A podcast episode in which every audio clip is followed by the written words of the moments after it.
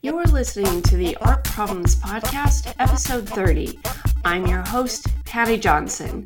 This is the podcast where we talk about how to get more shows, grants, and residencies. And in this podcast, we're going to talk about the start of the fall art season because the start of the fall art season is upon us. This week, you will be looking at a lot of fall previews if you haven't already lists of recommended exhibitions from around the country. It's a little late now, but the time to approach journalists about your show is usually early August, as critics are the only busy ones in the last two weeks of month as they frantically write up their reviews of museums and, and nonprofit shows coming up this year. The commercial gallery show write ups typically follow. This year, at least in New York, the commercial listings have taken the form of extensive spreadsheets and listings thus far. I'm speaking specifically of a service called Art Haps and two coats of paint. And the fairs have been getting a little bit more attention, perhaps because there are fewer of them, so they're easier to handle. So there's like maybe a handful compared to the 271 show listings, for example, that came on the Art Haps spreadsheet. So definitely the fairs are a little bit easier to manage, which is, I don't know, somewhat ironic when you consider what the actual experience is of a fair. So I want to say here that most of us will get no write ups whatsoever for the shows that we do. You might live outside of a city center or have a small show somewhere in New York that either isn't deemed newsworthy or a listing amongst 270 other listings, right? So that's not really a write up, it's just a link to your press release. I would say, I would guess maybe 50 to 60 shows total will receive a small write up each month from one publication, which might make your odds of getting a write up like, say, roughly 20% if we decide that 300 is the number of shows each month in New York. But I have to say that that number kind of seems high to me. So I'm, I'm not sure I even trust that. I'm just sort of throwing that out there as a rough estimate. Basically, your odds are much better than getting a grant because I think the odds of getting a grant typically like 4% would be considered high. But that's only if you live in New York City. And that number is also far from assured. So I think, you know, the question that a lot of you will have is well, so what do I do to get seen? And the answer to that, the simple answer anyway, is to show up. So last year, I reported that the gallery opening scene in Tribeca seemed more alive than the art fair scene. So I recommend attending these September openings if you're in New York because I think they will be something of a scene. I also recommend attending the art fairs even if you are not participating. So the big ones to attend are Spring Break and the Armory Show. And a tip here is that hyperallergic readers get 25% off the Armory tickets and 50% off art on paper fair tickets. So that link is going to be in our show notes so you can get those discounts because the prices to get into art fairs now are getting to be quite high. So I've talked about how to manage art fair networking in previous episodes. Episode eight on the Miami art fairs is something that I recommend listening to for tips if you haven't already. But, you know, I think there are always more tips. And these tips that I've put together for you today, they may seem like they apply to art fairs, but they apply pretty much to any opening that you might go to. So here are some strategies that I think we either haven't talked about or need to be discussed again. So the first one, I don't even know if I would call this a strategy. It's just something you should do. So the first thing is that if you don't have a business card, I recommend printing them. Moo has next day delivery if you want them immediately. And what you want on your business card is your name, your email, your phone number, your website, and I would also include your Instagram handle. And I want to encourage you to put all of that information on your card. I think one time I decided that I didn't want anybody to call me because, um, or maybe I wanted them to call me, but I didn't want them to email me because I, I felt like I had too much email already. And that was really stupid because the whole reason that you give somebody a business card is to give them your contact information. So basically, what I ended up doing that particular trip to the fairs was like manually writing in my information that I hadn't put on the card. So don't don't make the mistake that I did. Put all the information there.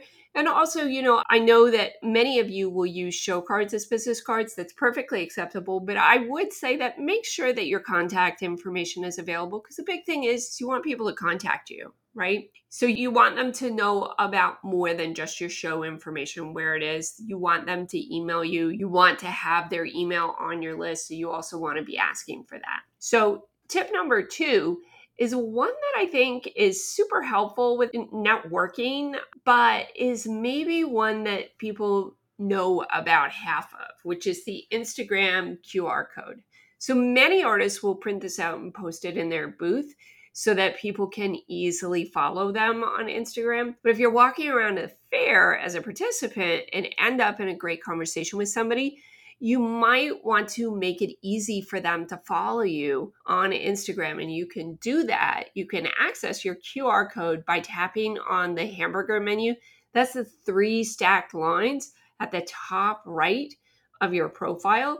And then there's a drop down menu that just says click on that you that just says QR code, which you can click on. And then somebody can just take their camera scan it for that code and follow you easily. So that's a really easy way so that people can follow you on Instagram. Now, sometimes if I'm worried that I won't remember how to find a particular place on Instagram or I won't remember how to get the code, I'll take a screenshot and save it to my photos as a favorite so that I have it really easily accessible. So that's one way that you can just uh, like make it easy for people to follow you on Instagram. Next on my list of recommendations is to create a list of booths and shows that you liked as you see them while you're seeing shows or at the fairs. This is good for you because you want to track those galleries and artists. I usually like to make more than just a mental list. I have to take photographs of everything so that I remember the names. I write them down later uh, because my memory is not that great. If yours is fantastic, you don't need to do that, but just have that list. It's also really important to have a mental list ready when you meet people because pretty much everyone asks everyone else what they've seen and what they've liked. And you need to have an answer to that because your answers matter. If you give good advice, or I think good is probably the wrong word, right? Like if you give recommendations that somebody else likes, they're going to remember that. They're going to remember you for that. It also helps you just develop a sense of what you like. So that's really important. And it also just, you know, it helps you talk to other people. Another tip if you don't remember the name of a person who obviously knows who you are, you can introduce them to a friend. Have you met my friend so and so? What will happen is that this person whose name you don't remember will then introduce themselves and then you will know who they are without having to ask them, which is the worst. There are definitely a few people who I have been introduced to or talked to on a regular basis whose name I don't really remember that well. So, this trick has really saved me because sometimes you get to a point where it's definitely not cool to ask for the name anymore. so you have to have a strategy to get it without asking for the name. So that's mine. So here's a common problem. You'd like to talk to a gallerist or artist, but you're a little bit nervous to do that. Ask them if you can take a picture of the booth or I mean the gallery is a little bit more weird. This one's a little bit more arts art specific, but I think maybe sometimes you can get a little bit shy about talking about work that you feel like you should know more about than you do. And a good way to get around that is to ask if you can take the picture because once that spark is created, usually whoever is in the booth is just going to start talking to you about the work. I hate to put it this way, but they don't have anything else to do usually. Like it's their entire job to talk to people about the work. So let them do that. And that's great for you too, because then you'll learn more about the work. Here's a great strategy bring snacks or budget accordingly. There is not a sandwich in this land that will cost less than $15, and that is the cheap stuff.